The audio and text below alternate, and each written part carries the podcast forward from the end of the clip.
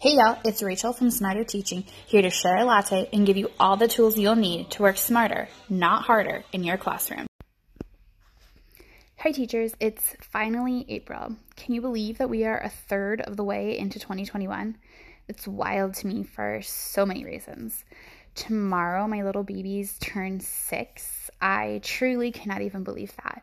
I feel like two seconds ago they learned to walk, and now they have all of these opinions and ideas and energy. So much energy. Today, I want to return to um, something that has been a popular podcast topic uh, flexible grouping. First, I want to take a moment and kind of promote myself a little bit. Um, this month, all of my blog posts will talk about small group instruction. I think that I have most aspects covered in the plans I've laid out, but if you're dying to learn about something specific or if you have a specific question you would like to see addressed, please email me smarter underscore teaching at rachelwilser.com or you can DM me on Instagram. I really want this content to also be useful for you. And before we dive in, um, I want to make sure that we're all on the same page when we discuss flexible grouping. Um, I have linked an understood article in the show notes that has a lot of great detail. But if you're just listening, basically, flexible grouping is a data driven teaching practice. You put kids together in a group only until they meet the goal of the group. Then you would disband that group and potentially regroup them based on something else. Research shows that flexible grouping benefits kids, helps build stronger classroom communities. So, um, assuming that we all buy into the benefits of flexible grouping, let's talk about how to actually do it.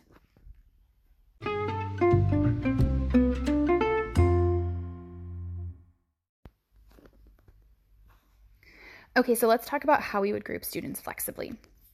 So, the first thing we need to know is that this is based on data.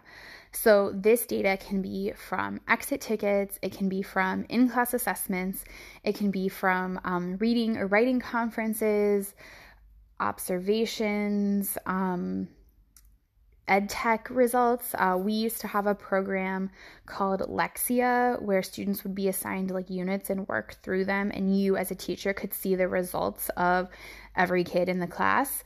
Um, so you can use ed tech like that, but you need to be basing this on data, not like a sense or a feeling that you have. It needs to be tangible data. Um, I would also in a flex i actually encourage you to do this in all types of small groups but i would encourage you to track attendance especially in a flexible group uh, because obviously students cannot meet the goal of a group that they are not participating in. So if you create a flexible group and i just think that attendance is something that's hard to hold in your mind and it takes you 10 seconds to jot at the beginning of your group if a student's not there. Um, so, tracking attendance can be a helpful additional data point to keep track of. Um, so, the biggest difference about flexible groups, like I said, is that students meet in this flexible group only until the goal of the group is met. So, for example, if you have students across different reading levels who are struggling to, for example, use text features to find the main idea, you can bring this group together to work on this.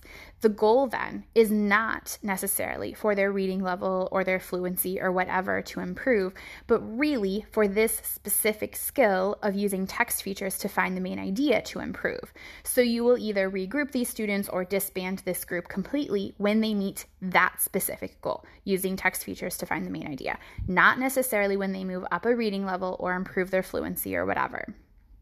Which brings me to my next point how we can use flexible groups in, a com- in combination with more static or fixed groups. Often, as teachers, especially with guided reading, we make groups and leave them for a month or two, or sometimes even an entire quarter. And I am not throwing shade. I did this too, and I think that it is these groups like this also have benefits, right?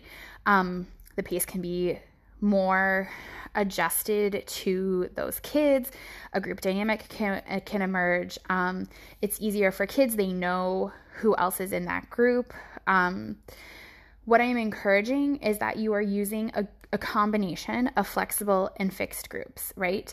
There is benefit to having all of the students in one group on the same reading level. There are definite skills that students need to um, master to improve as readers, and grouping them by level makes sense so that you can target those skills, right? I'm not saying we should not use fixed or static groups, I'm saying we should be using them both. Um, I'd also like to say that it's possible that not every single student is in a flexible group, especially if you're using flexible groups with fixed or more static groups. Um, every single kid should, of course, be meeting with you in a guided reading group, whether it's flexible or static, at least once a week. Um, ideally, more often, especially in younger grades, but for sure, once a week, every kid should be coming to see you with a small group for some time. Um, so if you have more fixed groups, say you have five like fixed reading level groups, you might at a time only have one or two flexible groups, right? You might only have a few students who need to target as like one specific skill, right? Um, so these groups can be used in combination. Flexible groups can be used in combination with fixed groups, and it's possible. At, so every kid would be in a fixed group and then you might have one or two flexible groups in addition at a time. So we're using them both together flexible groups and fixed groups.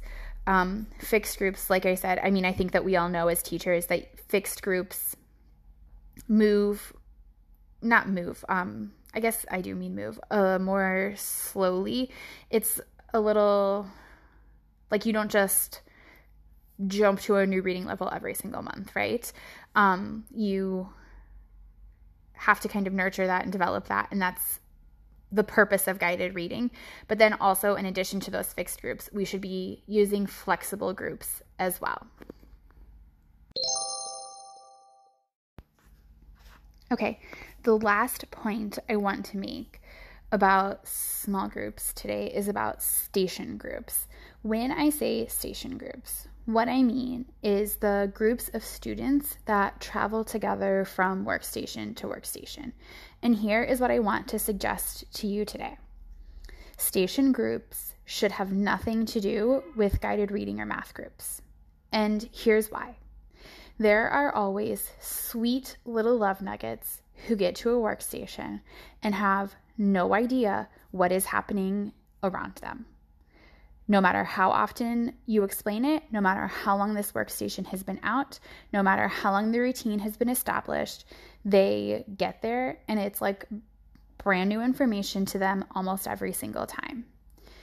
If you have an entire group of these sweet little loves working together as your lowest reading group, for example, who is also traveling from station to station together, you are shooting everyone in the foot. Let me tell you why these kids are not practicing whatever skills you've asked them to practice in the workstation because they can't remember what to do.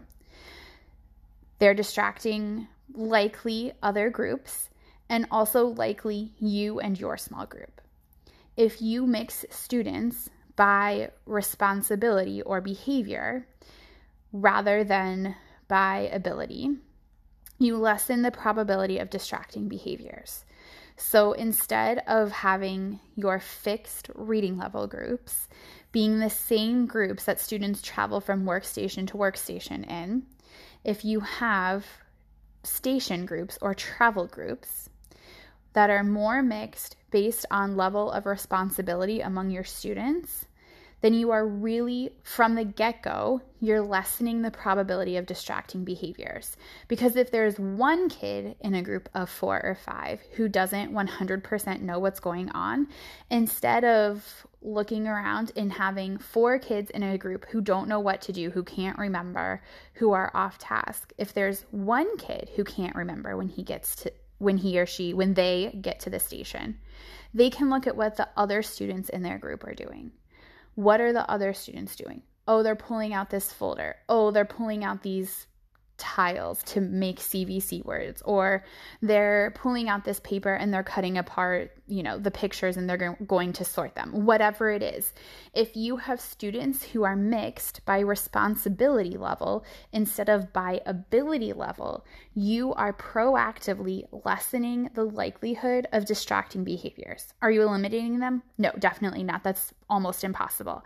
But you are really lessening the likelihood or the probability of distracting behaviors if you group your students for their workstations based on responsibility level instead of ability level. I know that was a lot of information, teachers, in a short amount of time, but I hope that this was helpful. I really like to kind of get in and out on the pod because I know that your time is valuable and you have a hundred other things that you need to do. Um, if you want more details, if you want to check out that understood article on flexible dating, you could flexible dating, flexible grouping, you can hop over to my website, rachelwilser.com. Um, and just a reminder, I'll be blogging about small group instruction this whole month of April. So if there's something specific that you want me to cover, um, you can comment on, on the show notes post. You can email me smarter underscore teaching at rachelwilser.com. You can DM me on Instagram. You can leave a comment on my podcast post. Um, I really want to make sure that I am covering what you want what like your pain points around small group instruction. Um, don't forget you can get more teaching tips by following me on instagram at smarter teaching and also by signing up for my newsletter that goes out just once a month on the last friday of every month. Um, you can sign up for that on my website or also in my instagram profile. Okay teachers until third thursday that's it. Bye